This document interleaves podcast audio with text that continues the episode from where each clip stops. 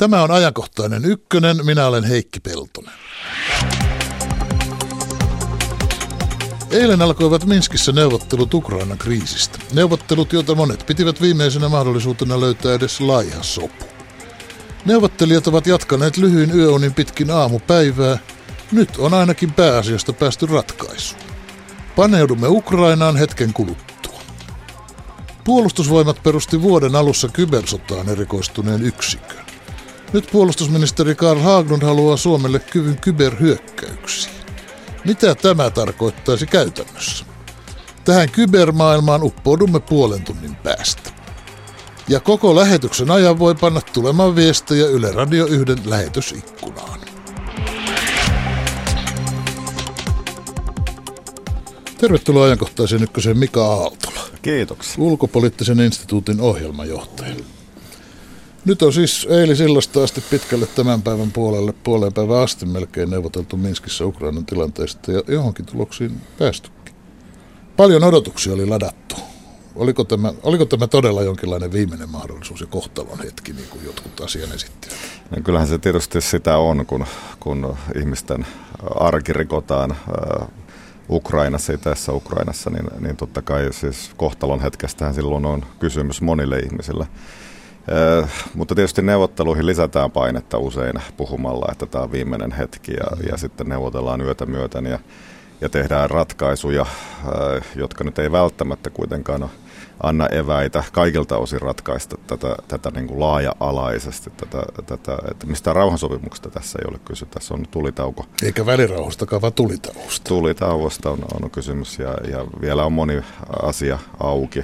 Ja, ja tietenkin näitä asioita ratkaistaan myös siellä maastossa, eli, eli, eli todennäköisesti jollakin tasolla voi olla, että väkivaltaisuudet herkästi puhkeavat uudelleen, niin kuin ne tekivät tämän edellisenkin tulitaukosopimuksen niin, jälkeen. Niin, ei tämä ollut ensimmäinen. Ei ollut ensimmäinen. Ensimmäisen kanssa on käynyt aika huonosti, sen noudattaminen ei ole ollut kovin häviä. Kyllä, että, että se, nyt lähinnä sitten yritettiin tilkitä sitä ensimmäisen sopimuksen aukkokohtia, ja vielä tähänkin jäi paljon sellaista, josta osapuolet eivät päässeet sopimukseen, ja ne usein on niitä kohtia, mistä myös, myös sitten uudet väkivaltaisuudet alkaa. Eli, eli ideaalisti pystyttäisiin sopimaan hyvin yksityiskohtaisesti, miten prosessi etenee, kuka sitä valvoo, ja, ja, ja kun näitä aukkoja jätetään, jätetään sopimukseen, niin siellä on sitten tiekartassa sellaisia kohtia, joissa osapuolet eivät tiedä, miten edetä, ja usein silloin turvaudutaan siihen välineeseen, millä asiat sitten selviää, eli, eli sotilaallisen voiman käyttö. Niin me emme ole kumpikaan nähneet niin kuin mitään tämmöistä loppujulkilausumaa tai ei, paperia, ei. Enkä tiedä onko kukaan muukaan nähnyt. Kyllä, että onko, onko... Ja onko semmoista kirjoitettukaan vai onko tehty suullinen sopimus, jonka joku kirjoittaa? Niin, sitten. Että onko allekirjoituksia, kenen allekirjoituksia, esimerkiksi kapinallisten allekirjoitukset, onko ne tässä sopimuksessa vai onko se tämmöinen julkilausuma? Mm, jossain uutisviestissä sanotaan kyllä, että he allekirjoittavat. Toivotaan, että tässä näin olisi. Niin tulevassa aikamuodossa. Mutta tota, sen, me, sen me tietänemme, siihen toki rohkenemme uskoa, että on sovittu, että tulitauko alkaa lauantai- ja sunnuntai välisenä yönä. On sovittu, että raskasta aseistusta aletaan vetää pois mm. ja sitten on sovittu, että vankia, vankeja vapautetaan muutaman lähiviikon aikana. Ja sitten sanotaan sovittu myös siitä, että Ukraina ryhtyy valvomaan Ukraina ja Venäjän välistä rajaa. Vähitellen. Joka on aika mielenkiintoinen asia, jos kuitenkin tämä... se alue siellä Itä-Ukrainassa, joka on ollut nyt separatistien hallussa, mm. niin sinne vedetään semmoinen tulitaukolinja, että mm. siellähän ne separatistit edelleen ovat. Kyllä. Se, siinä on monta tällaista ongelmakohtaa, että se on tietynlainen tiekarttasopimus ja niin kuin Lähi-idästä tiedetään, niin nämä saattaa olla ongelmallisia vuosien ajan näiden eri kohtien täyttäminen sillä lailla, että kumpikin osapuoli luottaisi niihin ja, ja se rakentaisi lisäluottamusta ö, seuraaviin tarvittaviin askeleihin. Että monia asioita on, on vielä auki, mutta tietenkin tällainen sopimus yleensä muodostaa jonkun pidäkkeen ja, ja siihen sitten vedotaan. Ö, ja, ja, ja, ja t- tätä kautta tietenkin tämä on hyvä ö, asia, että tämmöinen saatiin aikaan. Se ainakin rajaa sitä konfliktia jossakin määrin. Mika Aaltola, mitä luulet? Olisiko tämän aselevan pitämisestä paremmat toiveet kuin edellisen aselevan kanssa kävi? No siinä on poliittista pääomaa enemmän, enemmän tässä ö, sidottuna tähän, tähän asiaan ja, ja siellä on myös sitten jo vakiintuneet käytännöt. Siellä on esimerkiksi nämä pakotteet, joista tänä iltana olisi ö, puhuttu ilman ilman äh, tätä sopimusta. Siellä on, on, on erilaisia, esimerkiksi Yhdysvaltojen aseavun mahdollisuus, että siihen on nyt padottu niin kuin enemmän kaikenlaista. Ja, ja se tietenkin sitten ehkä, ehkä monimutkaistaa sitä pallopeliä siinä määrin, että kaikille osapuolille saattaa olla helpompaa ja yksinkertaisempaa sitten pitäytyä ainakin jossakin määrin tämän, tämän, tämän hetkisen äh, julkilausuman hengessä. Riippuuko tämän aselevon pitävyys siitä, ketkä Minskissä nyt sen asiakirjan allekirjoittavat, isommat vai pienemmät johtajat? Vai allekirjoittavatko sitä johtajat? Allekirjoittaako sen niin sanottu kontaktiryhmä, joka siellä on myös ollut koolla, jossa siis ei ole valtion päämiehiä, mutta, mutta niin kuin siinä porukassa on pöydän ääressä istunut sitten näitä kapinallisjohtajia ja muun muassa Etyjin edustus. Kyllä, se totta kai se, mitä korkeammalla tasolla asioista sovitaan, niin sitä enemmän siinä on, on, on ihmisten sana sitten, sitten niin kuin vakuutena tästä. Mutta tietysti me voidaan muistella vaikka Budapestin sopimusta, jossa taattiin Ukrainan suvereniteetti, jos ne luopuu ydinaseistaan. Ja, ja me nyt tiedetään, miten tälle sopimukselle, jonka Yhdysvaltojen ja Venäjän johtajat allekirjoittivat, miten sille kävi. Tänään, tänään aamupäivällä myös kansainvälinen valuuttarahasto I M F on ilmoittanut Ukrainalle annettavasta merkittävästä avusta, siis luotosta, rahasta. kolmekymmentäviisi miljardia euroa kaiken kaikkiaan. Miten sinä arvioit, Mika Aaltola, onko tämän päätöksen osuminen tai osuttaminen juuri tähän päivään? Onko se pohjimmiltaan osa näitä rauhaan tähtääviä ponnisteluja vai puhdas sattuma? Politiikassa usein, vaikka olisi puhtaita sattumia, niin kyllä ne kietoutuu loppujen lopuksi toisiinsa. Ja tietenkin tärkeää Ukrainan kannalta tällä hetkellä on pystyä aloittamaan tämmöinen uskottava valtion reformi, jossa päästään eroon tästä korruptiotaloudesta, joka on nakertanut Ukrainaa yhdeksänkymmentäluvulta lähtien. Eli, eli tämä on keskeistä ja, ja tietenkin Venäjän näkökulmasta tämä on, on myös osa sitä ongelmaa, koska se myös tarkoittaa sitä, että Ukraina yhä enemmän erkanisi Venäjästä. Ja, ja, ja tässä on niin kuin monta näkökulmaa ja Venäjällä on omat tavoitteensa, Ukrainalla omansa ja, ja, ja lännellä on sitten kolmannet. Ja, ja kaikille tämä tulitaukosopimus on, on, on myös avain näihin tavoitteisiin, että ei, ei tässä siis sovi, sovi liian optimistinen olla. Se on myös taktinen, ää, taktinen siirto, eli, eli se saattaa myös ää, tukea jonkun osapuolen ää, näitä perimmäisiä tavoitteita ää, paremmin kuin toisen. Eli, eli tämä on aikamoista kikkailua, eikä, eikä, eikä tässä kannata niin kuin erottaa liikaa näistä perimmäisistä strategisista tavoitteista tätä sopimusta. Se on myös osa ää, sitä yhtälöä, jolla nämä osapuolet pyrkii omiin omiin ratkaisuihinsa. Niin siis nyt saavutettu neuvottelutulos, eihän se ole mikään tie rauhaa vielä. Ei, ei ole jäänyt. No, vai onko se tapa, jolla Ukrainan kriisistä tulee niin sanottu jäädytetty konflikti? No se saattaa olla yksi siirto tässä näin.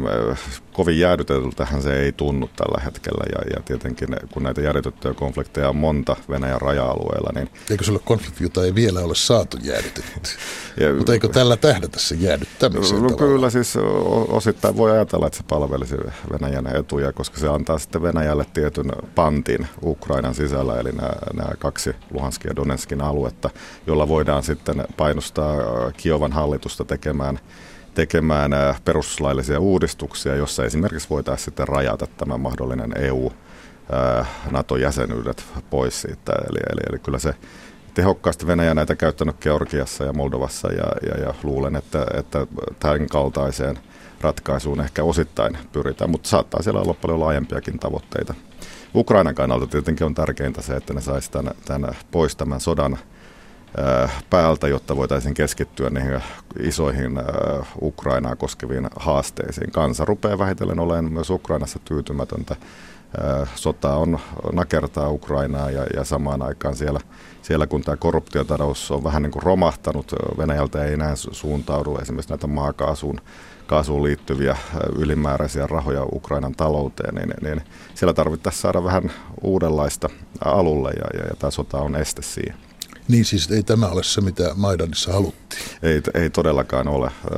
Enkä usko, että se oli myös sitä, mitä Venäjällä haluttiin. Tuo hintalappu Krimistä, jota tässä, tässä näissä neuvotteluissa ei käsitelty oikeastaan ollenkaan, ja hintalappu tästä itäisen Ukrainan sodan mobilisoimisesta, niin se on melkoinen. Siinä puhutaan sadoista miljardeista, ja, ja kyllä se Venäjälläkin tuntuu. No nykyisellä Venäjällä ei ole paljon ystäviä, ei sen toimia Krimillä ja Itä-Ukrainassa ole monikaan maa tainnut jättää tuomitsematta. Mutta miten yhtenäinen muu maailma Venäjän suhteen on? Tai pitääkö muun maailman sijasta sittenkin puhua suoraviivaisesti vai lännestä, ettei nyt ajatella Kiinaa tai Afrikkaa? No siinä on Venäjällä kyllä omat ystävänsä, eli, eli tämmöisiin jaettuihin intresseihin perustuva tällainen tietynlainen liittosuhde esimerkiksi Turkkiin, tai nyt eilen, eilen Putin kävi Egyptissä, eli on olemassa semmoisia hallintoja, jotka näkevät paljon tai ihailevat paljon, mitä Putin on toteuttanut Venäjällä, jossa on pystytty kahlitsemaan oppositioja ja estämään tällaiset vallankumoukselliset, värivallankumoukselliset mahdollisuudet. Kyllä sitä, se saa ihailua monissa totalitaristisissa valtioissa osakseen, eli, eli, eli ei tässä voi sanoa, että muu maailma olisi Venäjää vastaan. Muu maailma on aika puolihaalea koko tästä, tästä eurooppalaisesta sekasotkusta. Eurooppa tietenkin ja länsi on yhtenäinen sen näkökulman kannalta, että se valtiomalli, jota pitäisi toteuttaa, on, on liberaali demokratia, sääntöihin perustuva eurooppalainen järjestelmä. Että, että siinä ne vastakkainasettelut tavallaan, tavallaan täällä Euroopassa on. No nyt aktiivisia toimijoita tämän ratkaisun etsimisessä olivat E U:n kärkimaat Saksa ja Ranska, ei E U-instituutiona. Mutta on Yhdysvalloillakin koko ajan sormensa pelissä ja U S A:ssa on vaadittu jopa aseavun antamista Ukrainan hallituksen joukoille, johon Saksa ja Ranska eivät olleet halukkaita. Euroopan unionin jäsenmaista jotkut Venäjän naapurit kyllä. Ja itse asiassa taisi tänään pyöriä tuolla jossain tietoa, että on sitä aseapua sinne jo annettukin Puolasta ja Liettuosta muistaakseni. Näetkö kuitenkin, että länsi on yhtenäinen vai olisiko Ukrainan kriisi hajottanut tai hajottamassa tätä yhtenäisyyttä? No siitähän on paljon epäilyksiä, että Putin on pyrkinyt hajottamaan äh, länttä ja, ja voin itse kyllä allekirjoittaa sen, että se varmaan on se iso strateginen visio. Tämähän on myös julkilausuttu, että nähdään NATO keskeisenä vihollisena ja sitä kautta äh, NATOn nakertaminen vähän sisältäpäin. Esimerkiksi nyt Kreikan ja, ja Kyproksella päätettiin tehdä omia päätöksiään, vaikka nyt ei ole NATOn jäsen, niin, niin keskeistä on, on, on se, että sinne saadaan vähän niin kuin jalkaa oven väliin ja vähän hajotettua läntistä. läntistä yhtenäisyyttä ja se, sen Putin kyllä osaa. Samoin nämä yhteydet Euroopan eri valtioiden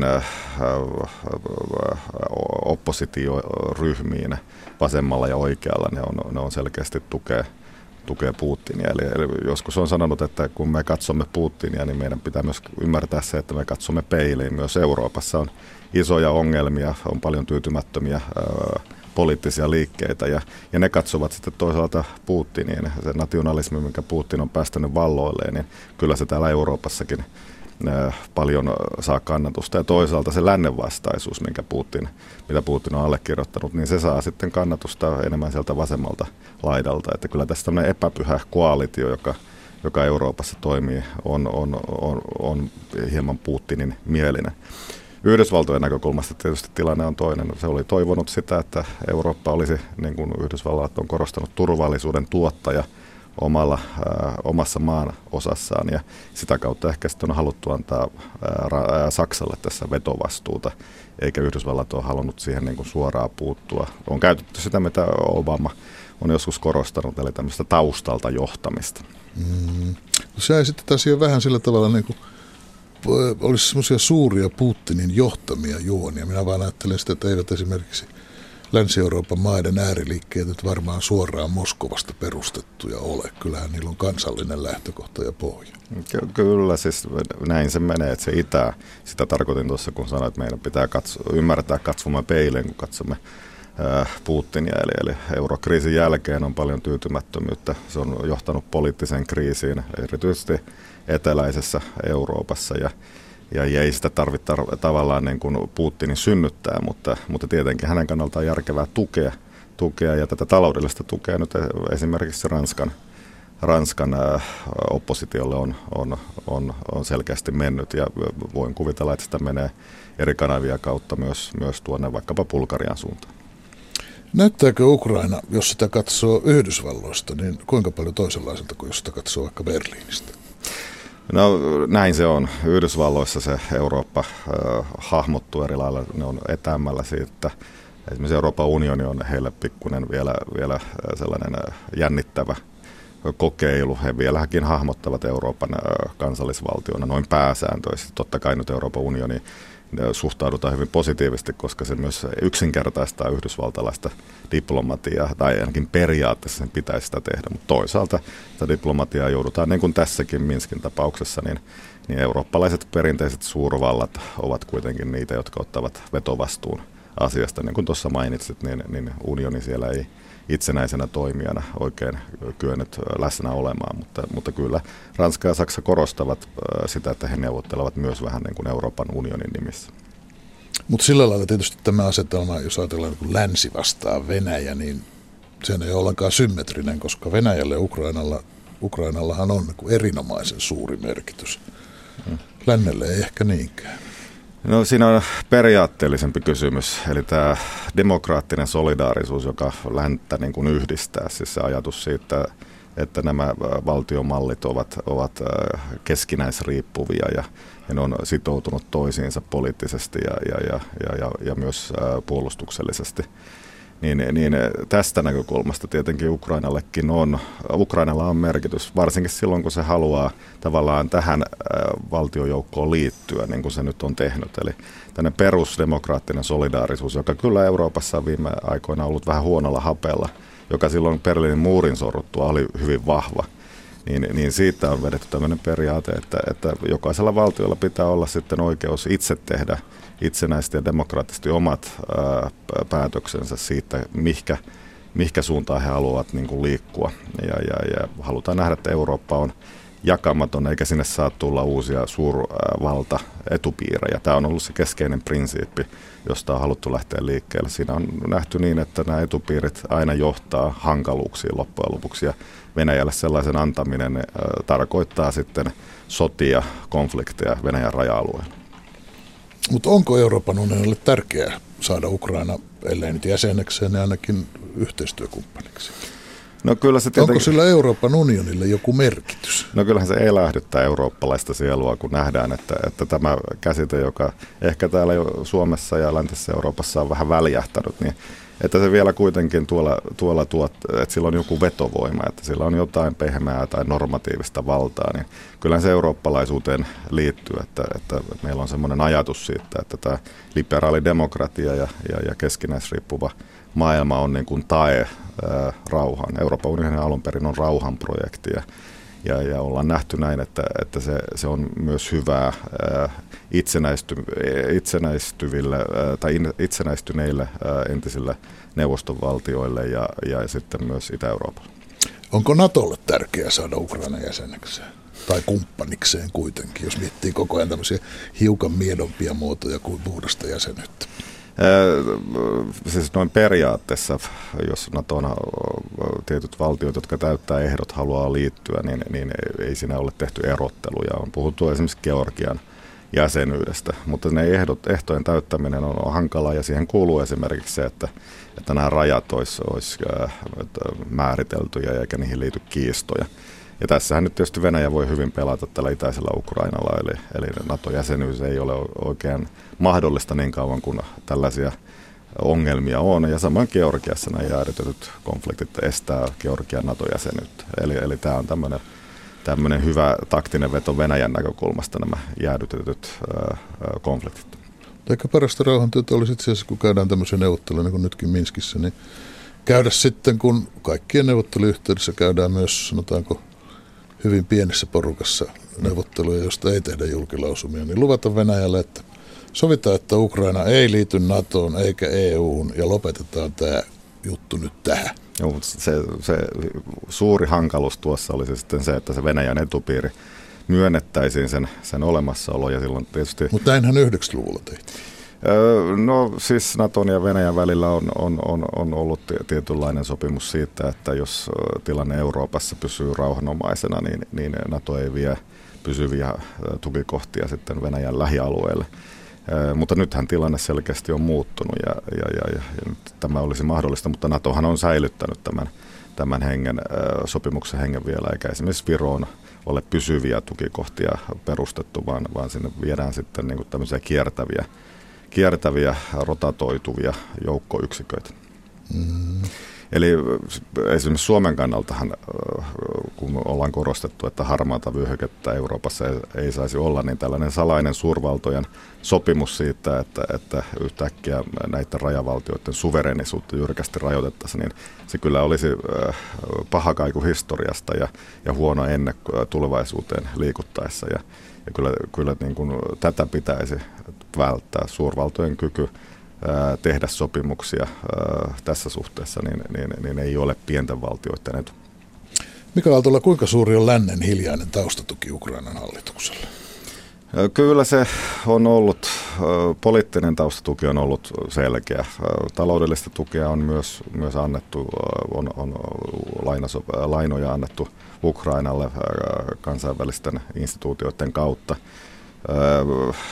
Ei sitä mitenkään mittavana voi pitää, ja, ja mielestäni se on yksi... yksi. Siis eikö miljardeja dollareita? No joitakin miljardeja, mutta Ukrainahan tarvitsisi huomattavasti paljon enemmän, enemmän tukea tällä hetkellä. Ja nämä tuki, mikä on annettu, on ollut hyvin sidottua Ukrainan uudistuksiin, rajuihin uudistuksiin. Ja, ja siinä tietysti ongelmana, että miten sotaa käyvä valtio pystyy samaan aikaan rajuja sisäisiä uudistuksia tekemään. Että se yhtälö on tavattoman vaikea Kiovalle, mikä sille tällä hetkellä on, on annettu, mutta toivoisin, että jos tämmöinen Minskin prosessi johtaa positiiviseen t- tilanteeseen ja saadaan, saadaan näitä sotilaallisia toimia vähän alemmaksi, niin, niin tämä mittavampi taloudellinen tuki ja Ukrainan auttaminen jaloilleen voisi alkaa.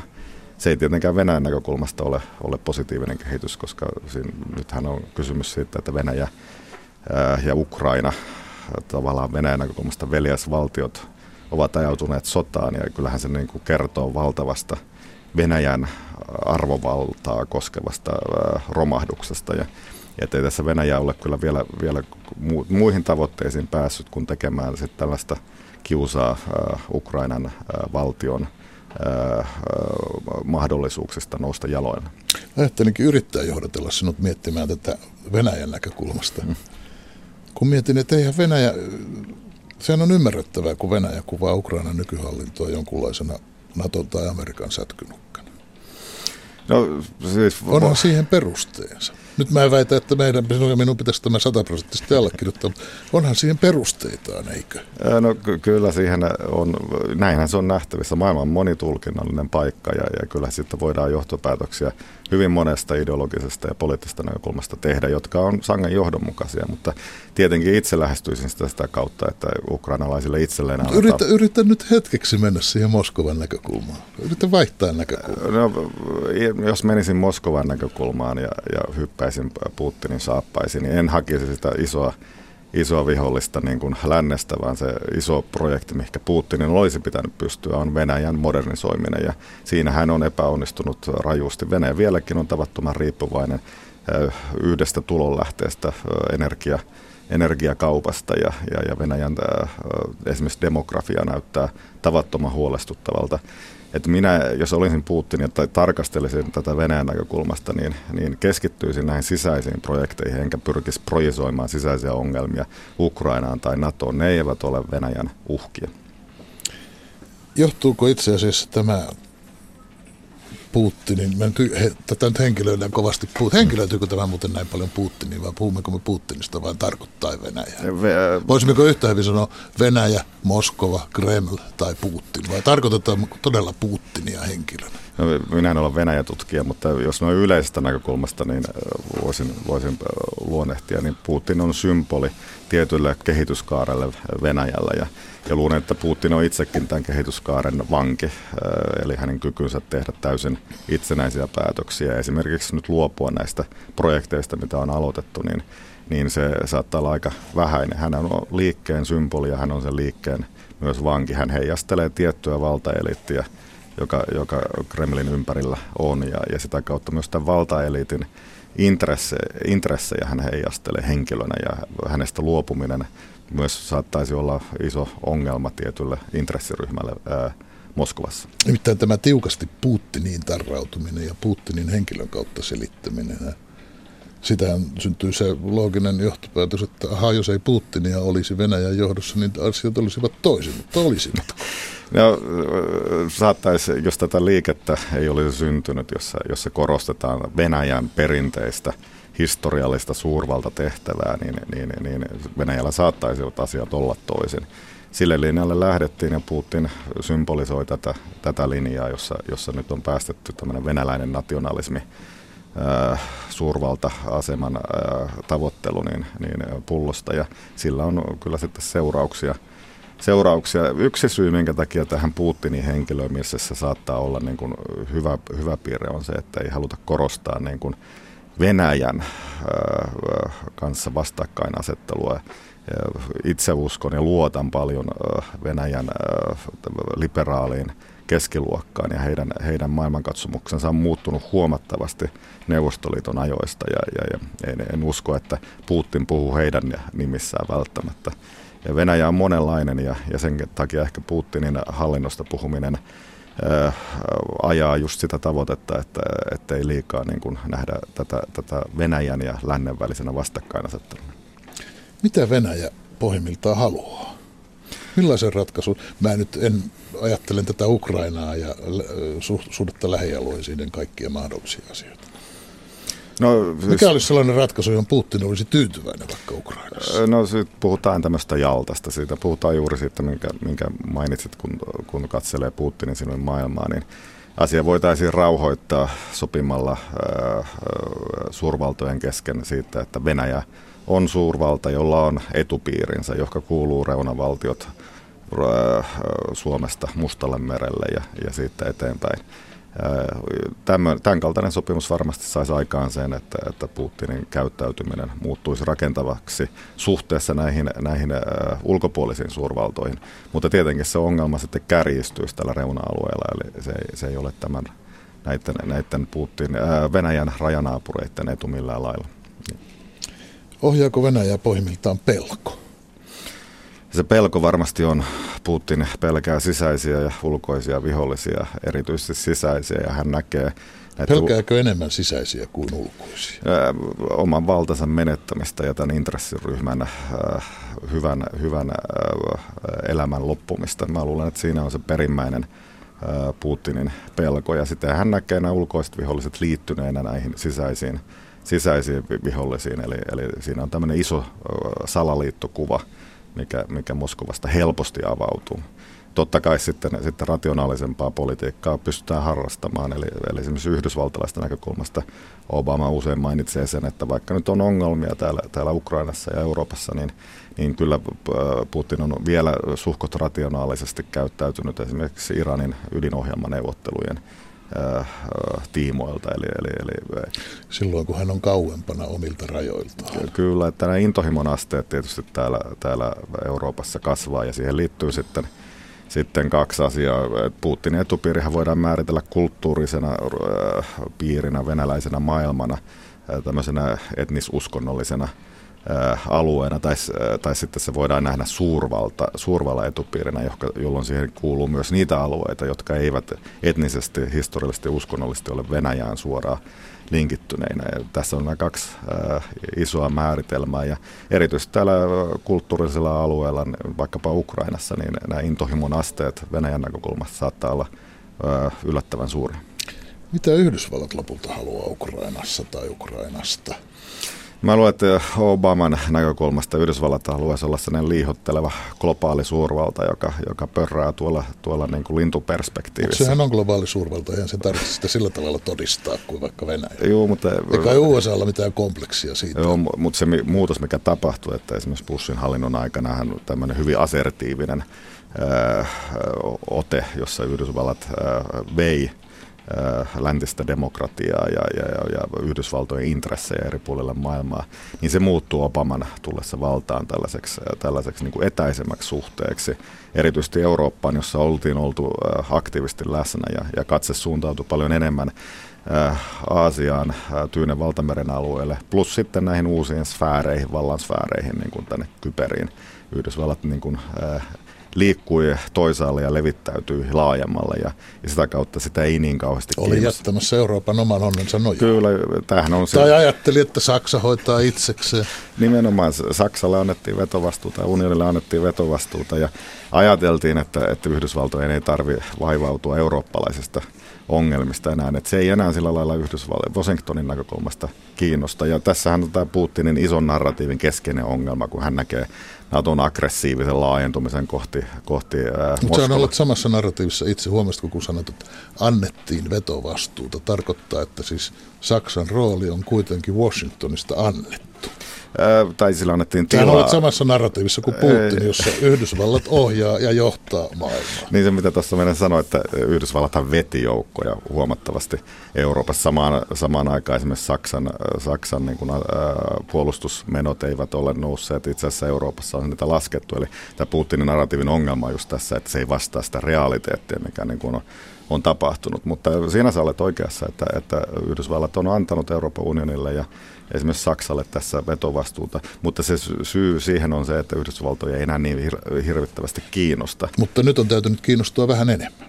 No nyt on erityisesti tämä NATO. Yhdysvaltojen valta maailmassahan perustuu liittolaisuussuhteille ja Yhdysvalloilla niitä on. Suoraan Yhdysvaltoihin sotilaallisesti liittoutuneita maita on kymmeniä ja sen lisäksi on poliittisia liittosuhteita useisiin kymmeniin ja tätäkin millään muulla suurvallalla ei ole. Ja tästähän niin kuin Venäjälläkin on paljon kysymys. Se haluaisi nyt pakolla säilyttää esimerkiksi Ukrainan jonkunlaisena liittolaisena. Venäjän liittolaiset Valko-Venäjältä Pohjois-Koreaan, niin ne on aika sekalainen seurakunta ja jotain muuta Putinin intressissä on ja, ja, ja että siihen tämä Euroasian talousliitto sitten liittyy, että haluttiin saada jotain samanlaista kuin Euroopan unionissa tai, tai lännellä on. Se vaan ei onnistu kovin hyvin nyt tällä hetkellä. Mika Aaltola, mitä sitten Euroopan unioni lopulta haluaa Ukrainassa? Kai se unionin tämmöinen harmaa byrokraattinen äh, strateginen visio, äh, unionilla ei sellaista suuru äh, strategiaa oikeastaan ole ollutkaan, vaan se on ollut enemmän tämmöistä äh, teknokraattista ää, lähestymissopimuksia eri maihin, niin, niin, niin Euroopan unioni on halunnut sitten tällaisen, niin kuin, muodostaa tällaisen esimerkin ja normin siitä, miten ää, hyvin, hyvä hallinto toimii ja miten siihen sitten saataisiin uusia jäseniä ää, tähän hyvän hallinnon piiriin. Se ei ole itseänsä nähnyt niin strategisena toimijana, mutta kuten Mut haluaako Euroopan unioni edelleen laajentua, vaikka näkyy paljon merkkejä, sitten ei kannattaisi niin ahnasti koko ajan laajentua? Mä luulen, että sen portit on jätetty kuitenkin auki, mutta se aktiivisuus tässä suhteessahan on, niin kuin totesit, niin on laimentunut, eli niitä uusia jäsenmaita. Esimerkiksi Turkki oli tästä hyvä esimerkki, että, että Turkkihan ei enää lähennyt Euroopan unionia, vaan se itse asiassa hakee vähän sitä Putinin tyylistä ratkaisua poliittisiin valtioreformiinsa ja, ja, ja kyllä tässä suhteessa niin, niin on tapahtunut ää, tietynlainen eurooppalaisen ideaalin ää, arvon väheneminen ja se, se ei ole enää mikään iso myyntivaltti ja myös unionin sisällä on vähän puhti lopussa, ne sisäiset ää, ristiriidat, esimerkiksi euroalueen kriisit on, on, on huomattavan suuria ja ne vie niitä resursseja. Mikä on paras ja mikä pahin vaihtoehto Ukrainassa? No, Ihan lyhyesti. No, no, siis sodan laajentuminen, äh, käytävien perustaminen äh, eteläisen Ukrainan kautta Krimille. Ja, ja siitä Tämä on siis se pahin vaihtoehto. Se on ehdottomasti pahin, jos ajaudutaan laajempaan. Mutta ei aivan epätodennäköinen. Ei se enää ihan epätodennäköinen ole. Entä paras vaihtoehto? No, paras vaihtoehto on se, että, että Venäjä keskittyy omiin ongelmiinsa ja jättää naapurin valtionsa rauhaan. Niin sitten kun Ukrainassa pärjätään hyvin? Sitten pärjätään paremmin, annetaan ainakin mahdollisuus kansakunnalle niin kuin oman, oman tiensä löytämiseen. Kiitos Mika Aaltola. Kiitos.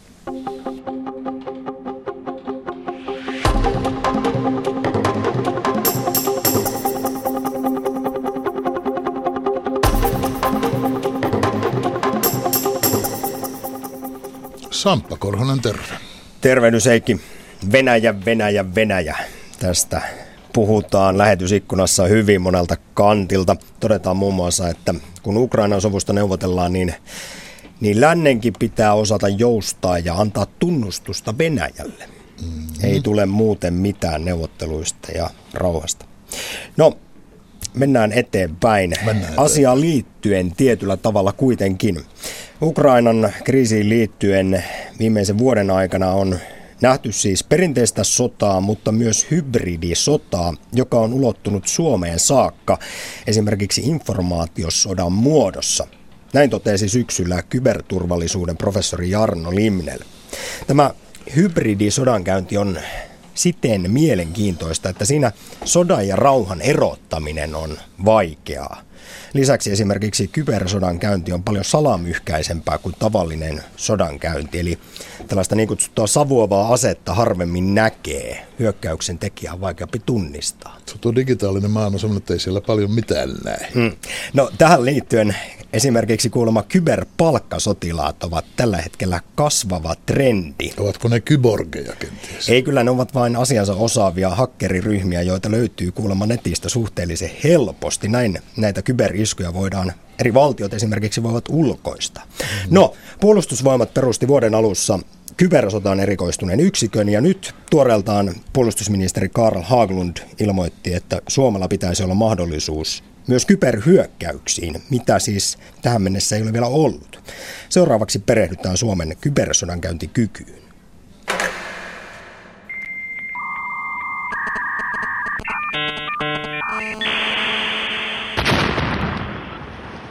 No kyllä tämän päivän maailmassa, puhutaan me sitten maailmanpolitiikasta tai sotilaallisesta varautumisesta, niin erilaisten kyberkykyjen kehittäminen on ihan keskeinen osa kaikkien kykyjen kehittämistä. Ja nyt kun me puhutaan vaikka meidän kyberturvallisuusstrategian pohjalta, niin kyllähän siellä sanotaan ihan selkeästi, että meillä tulee myöskin kehittää maanpuolustukseen sotilaallisia kyberkykyjä niin puolustuksen, tiedustelun kuin sitten vaikuttamiskyvyn, eli käytännössä hyökkäyskyvyn kykyäkin mukana. Ja se, mikä tässä tietysti pitää muistaa, niin tämmöisen kyvyn kehittäminen ei tarkoita sitä, että sitä kykyä lähdetään käyttämään. Ihan niin kuin meillä on panssarivaunuja ja hornetteja, niin ne toimivat enemmänkin pelotevaikutteena sille, että meidän maata ei lähde kukaan uhkaamaan. Ja osa tämmöistä valtiollista pelotevaikutusta tänä päivänä on nimenomaan riittävä kyberkyvykkyys, joihin erottamattomana osana kuuluu myöskin hyökkäyksellinen kyky. Uskottavaa ja hyvää puolustuskykyä ei voi rakentaa ilman toimivaa hyökkäyskykyä. Näin kommentoi Aalto-yliopiston kyberturvallisuusprofessori Jarno Limnéll puolustusministeri Carl Haglundin tuoretta lausuntoa, että Suomella pitäisi olla myös kyky ja mahdollisuus tehdä kyberhyökkäyksiä. Haglundin mukaan Suomen lainsäädäntö ei tunne tilannetta, jossa kriisiin joutunut Suomi toimisi muuten kuin aseellisesti. Mitä tämä tarkoittaisi sitten käytännössä? Miten Suomi kävisi vihollisen kimppuun bittiavaruudesta? Jarno Limnéll ei halua spekuloida yksityiskohdilla, millaisia hyökkäyksiä juuri Suomi tekisi, mutta hän lähestyy asiaa yleisesti sen kautta, mitä nykypäivän kybersodankäynnistä tiedetään. Se on yksi uusi keino lisää, miten toista valtiota voi vahingoittaa.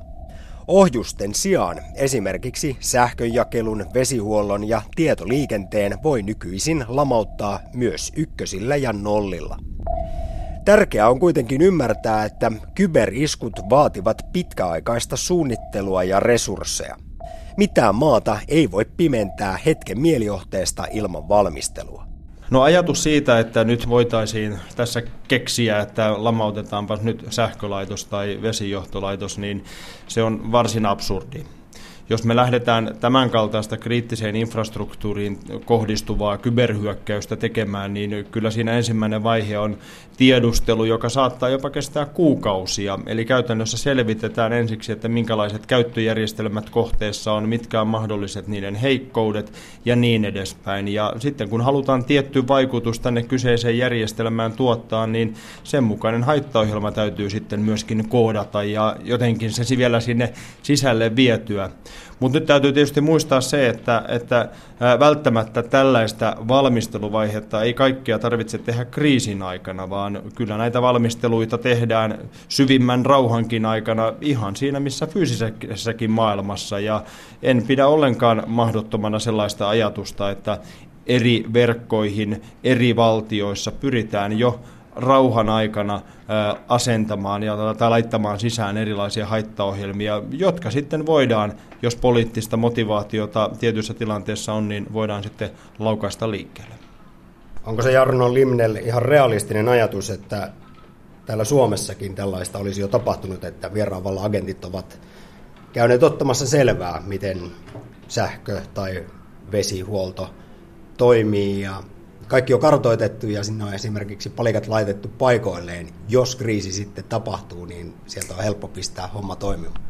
No kyllä mä näen ihan saman logiikan kuin fyysisen maailman puolella, että jos jollain on intressiä Suomen valtiota vastaan sotilaallisesti toimia, niin kyllä näitä kohteita fyysisessä maailmassa tiedustellaan niin sanotusti rauhan aikana ja, ja, ja tehdään ni, niihin liittyviä valmisteluita. Ja ihan samalla tavalla tämä logiikka toimii täällä digitaalisen maailman puolella, että ö, varmasti myöskin rauhallisempina ajankohtina eri järjestelmiin kohti kohdistuu erilaista valtiollista vakoilutoimintaa, jossa sitten pyritään saamaan asioita selville ja sen mukaisesti sitten valmistelemaan, jos, jos sitten jossain vaiheessa poliittista motivaatio, motivaatiota ikävempiä asioiden tekemiseen tulisi.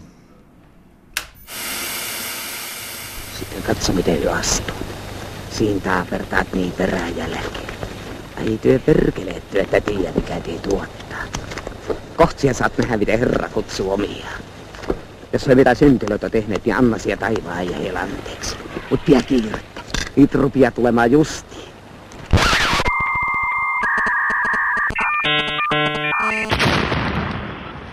Hybridi- ja kybersodankäynti ovat nykyaikaa. Sähköjen katkomisia, palvelinestohyökkäyksiä ja vakoilua tapahtuu maailmalla lähes jatkuvasti. Ylipäätään kyberiskuja on nähty aina tuhatyhdeksänsataakahdeksankymmentäluvulta asti ja osalla niistä on ollut myös vakavia vaikutuksia. Vuonna tuhatyhdeksänsataakahdeksankymmentäkaksi logiikkapommilla räjäytettiin kaasuputki Neuvostoliitossa. Vuonna kaksituhatta kannettavalla tietokoneella peukaloitiin miljoona litraa jätevettä Australian vesistöihin. kaksituhattakymmenen Iranin ydinlaitoksiin ujutettiin Stuxnet-mato, joka hajotti uraanin rikastamiseen käytettyjä sentrifugeja. Ja meiltä tältä Suomesta muistetaan puolestaan parin vuoden takaa ulkoministeriössä paljastunut pitkään jatkunut verkkovakoilu. Kyberulottuvuus haastaa siis yhteiskunnan turvallisuutta uudella tavalla ja monimutkaistaa sotilaallista taistelukenttää. Tästä muutoksesta kertovat Jarno Limnellin mielestä itse asiassa myös Ukrainan tapahtumat, vaikka tällä hetkellä siellä pääosassa ovatkin perinteiset aseet. Kyllä tässä tietysti joutuu silloin pohtimaan koko sodankäynnin olemusta, ja kyllähän sota on käytännössä politiikan jatkamista toisin keinoin. Eli silloin kun politiikka ja diplomatia eivät riitä, niin silloin aletaan käyttämään erilaisia väkivaltakoneiston osia. Ja kyllä yksi huomio tietysti tuolta Ukrainastakin vahvasti on se, että millä tavalla Venäjä on näitä ikään kuin massiivisen asevoiman alempiasteisia erilaisia suorituskykyjä käyttänyt ja miten se on niitä myöskin yhdistänyt ja toisiinsa koordinoidusti. Ja nyt tietysti Krimi, Krimi otettiin siellä Venäjän toimesta haltuun hybridisodan käynnin toimin ilman, että ikään kuin tarvitsi mennä tämmöiseen laajamittaiseen asevoiman käyttöön. Ja kyllä tämä on yksi semmoinen uhkakuva myöskin, mitä me Suomessa joudutaan miettimään. Ja tähän sodankäyntitapaan myöskin, niin kyllä erilaiset kyberoperaatiot liittyy hyvin olennaisesti tämän päivän maailmassa. Millainen kyky Suomelta sitten löytyy kybersodan käyntiin tällä hetkellä? Puolustusministeri Carl Haglund peräänkuulutti siis vastikään Suomelle kykyä ja mahdollisuutta myös kyberhyökkäyksiin. Hänen mukaansa linjaus kybersodan käynnistä on tehtävä seuraavan eduskunnan aikana. Puolustusvoimat perusti puolestaan vuoden alussa kybersotaan erikoistuneen yksikön, jonka budjettia ei ole kerrottu, mutta vahvuudeksi on sanottu joitakin kymmeniä työntekijöitä. Onko Suomella uskottava puolustus tällä saralla? Aalto-yliopiston kyberturvallisuusprofessori Jarno Limnéll. No Suomella on se iso vahvuus, että meillä on paljon osaavia ihmisiä tällä alalla. Ja kaikkein paras tai vaarallisin kyberase lainausmerkeissä on nimenomaan osaava ihminen. Ja mun mielestä puolustusvoimissa kyberasiat on jo otettu pitkään hyvinkin vakavasti huomioon. Ja nyt tietysti ajan hengen mukaisesti, kun eri valtiot yhä voimallisempia kykyjä kehittävät, niin siinä leikissä on Suomenkin mukana oltava. Ja kyllä mä pidän meidän tämänhetkistä kykyä varsin hyvänä, mutta toisaalta täytyy sanoa, että kyllä tämän kyvyn kehittäminen jatkuvasti vaatii myöskin lisäpanostuksia niin osaamisen kuin resurssienkin osalta, ja ää, tätä varmasti puolustusvoimissa tehdään.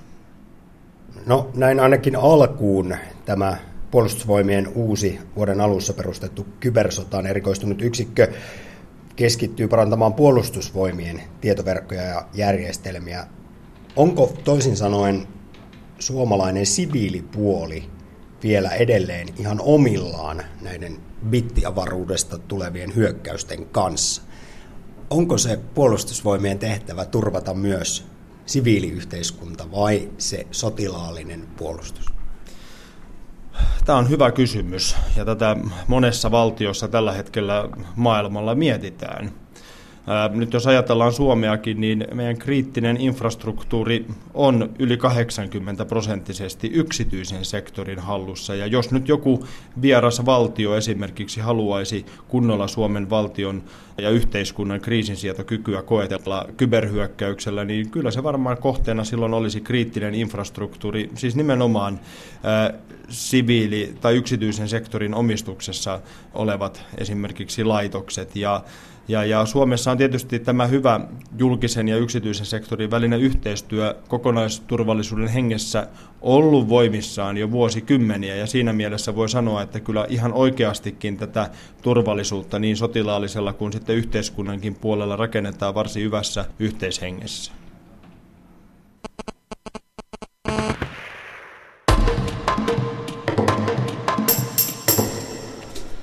Niin se vain on, että näinä Destian ja Fimean ja whatever-aikoina pitää olla ylpeitä jokaisesta suomalaisnimisestä yrityksestä ja laitoksesta. Niin kuin Sammosta, entisestä vakuutusyhtiöstä, nykyisestä finanssitavaratalosta. Se tahkoaa rahaa ihan kuten Kalevalassa sanottiin Sammon tekevän. Kalevalan Sampo jauhoi viljaa ja suolaakin, mutta eiköhän niitä nykyisen Sammon jauhamalla rahalla saa ihan tarpeeksi. Sitä paitsi Sammon suurin yksityinen osakkeenomistaja Björn Wallroos saa varmaan viljaa tarpeeksi ihan kotipelloltaan Halikosta. Ja vähän vaille kaksikymmentäkolme miljoonaa euroa Sammon osinkoina viime vuodelta.